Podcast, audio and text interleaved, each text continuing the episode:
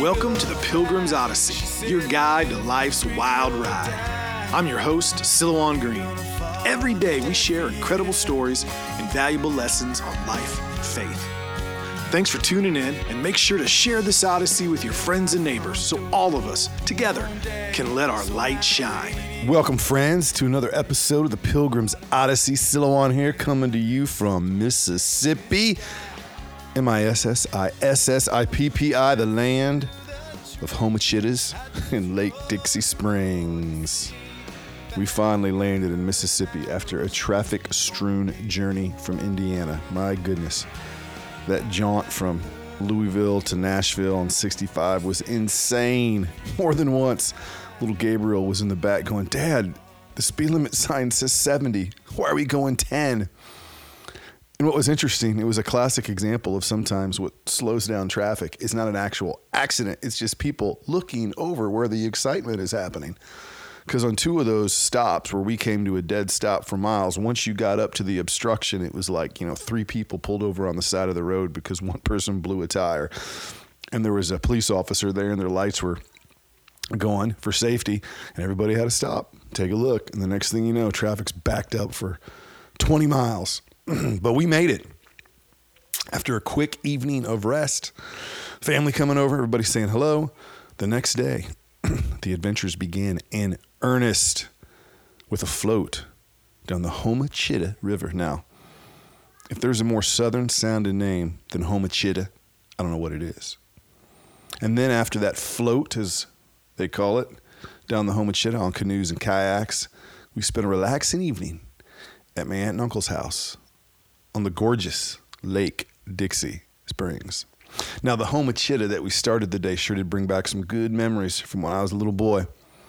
More than a few summers I can remember being spent down there, speeding along the banks on, on the Homochitto on old school three wheelers. The kind that were banned, by the way, because they would tip over and kill people, but not in Mississippi. We ran around like our hair was on fire, knowing that it was a little dangerous. But sometimes that area of being a little dangerous is where you find the most fun. The Homochitto is just an amazing river. It's very shallow. Most of the way as you're floating along, you can put your oar down and it's maybe a foot deep. Many places less than a foot, no more than a couple of feet. Pretty much, other than you know a couple of times in the year when it gets a lot of rain and it floods, it quickly goes back. Perfect river for floating we didn't see any other people on the river except for us. And we went for like three hours, miles and miles and miles from the point we set in down to the river house that my aunt and uncle had built on the Homochitto on some land that they had bought. The river itself's pretty wide, but then it has these wide sand banks that'll just go on what seems like for miles. And you can imagine as a kid going down that on three wheelers and then jumping off and getting in the water and then getting back on the three wheeler. It was just, you know, an amazing, magical time, especially seeing the looks on my kids' faces as they saw it for the first time. Relatives everywhere. There was over 20 of us there on the river, family from all generations, racing each other, laughing with each other, passing water back and forth in the kayaks and canoes, stopping along the way to go swimming. Everybody was smiling, everybody was happy. It was a wonderful day of excitement and wonder. And then that night, came back to my aunt and uncle's house. Everybody kind of gathered to eat. Then people kind of went their own separate ways. People were kind of tired, and I spent a good bit of it out by the pool with my boy Gabriel. Georgia was off doing arts, doing painting with some of her cousins, and I and Gabriel swam. I think we figured it out. He swam for almost four hours. Now, about an hour of it, I was in there myself, getting myself wore out, remembering that I'm not nine any longer. I'm much, much older. But it felt like a workout, so I felt like I did something. As the sun went down and it got dark, he stayed in the pool. We turned the lights on.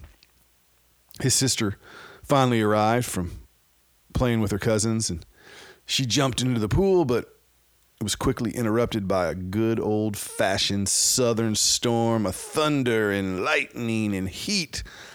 We got out of the pool, we went inside and watched a little bit of the Olympics, but didn't take much for me to say, Hey, you guys ready for bed? And they all kind of looked at me, completely worn out, by water and family and rushing currents and excitement and running around. And they had no problem saying, Oh, yeah, let's go to bed.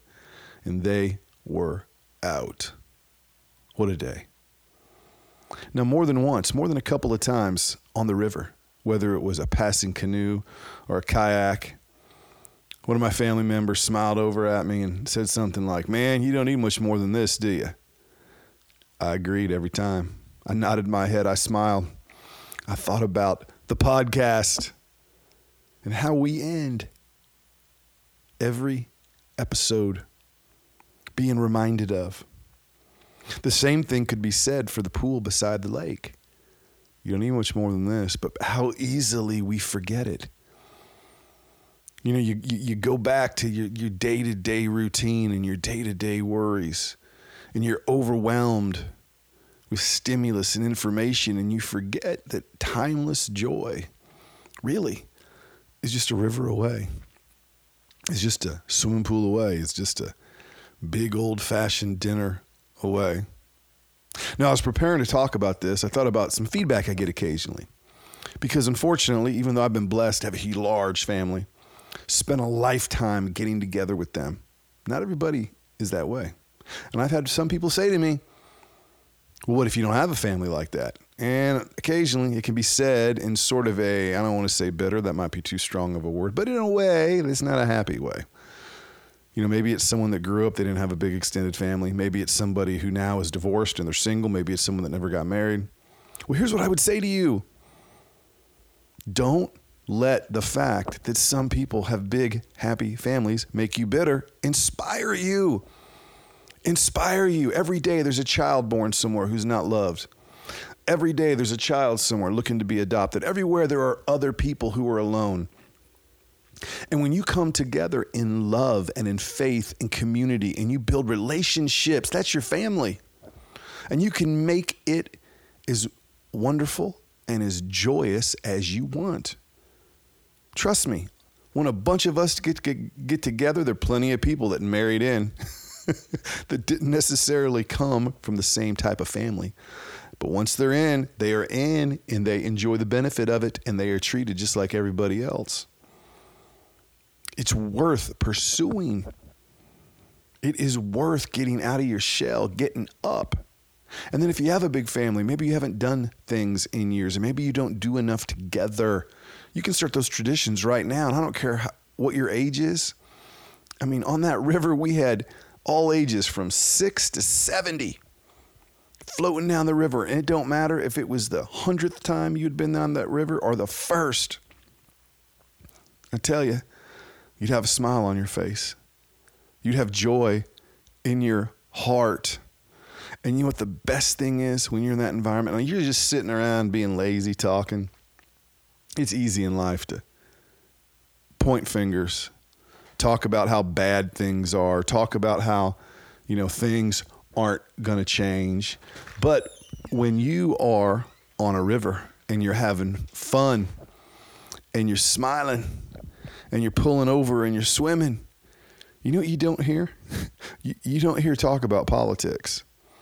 You don't hear talk about how the world's going to hell in a handbasket. You don't talk about the other, the people that are different from you. You know why? Because you don't care. Because in that moment, you know you got all you need and you got what those other people aren't going to take away. And you hold on to it dearly and you never forget it. And I think what you'll find is like me, it energizes you to focus even more on the things that matter. So grab a family member, grab a friend, make a new friend, become a big brother or big sister, become a foster parent. Go grab that neighbor that is as lonely as you are, if that's the case. And go do something this weekend magical. Go get yourself wore out and tired on a river, in a park, walking along a stream, watching kids play in a playground, calling a family member that you haven't called for a while. Do something where you just wear yourself out with fun. Where you get to the point that it's the end of the day and it don't matter what's on TV and it doesn't matter what usually riles you up, that all you want to do is just go to bed and shut your eyes and go to sleep. And it's all all right. Last night, I had no trouble getting to sleep.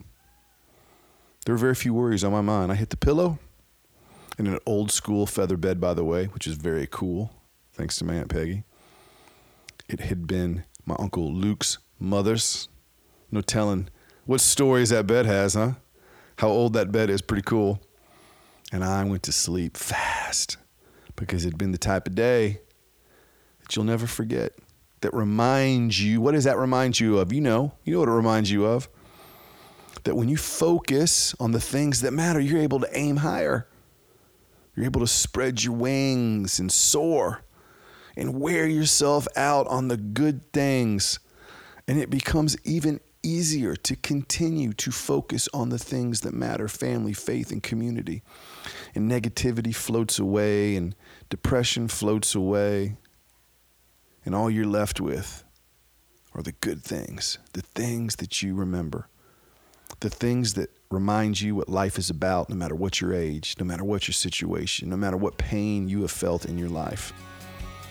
And you can experience it today with the ones you love, or maybe tomorrow with a little bit of work on expanding your community, expanding your family, reaching out to others that maybe have never experienced the same thing and you want to give them a dose of that awesomeness.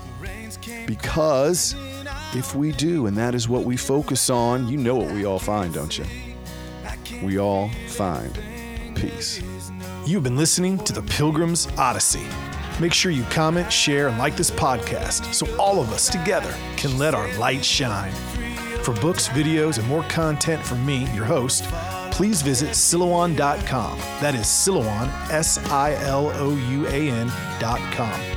Until your next visit on the Pilgrim's Odyssey, I'm your guide on life's wild ride, Silouan Green.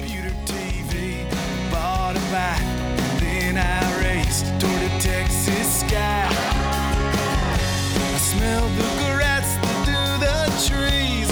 I just rode.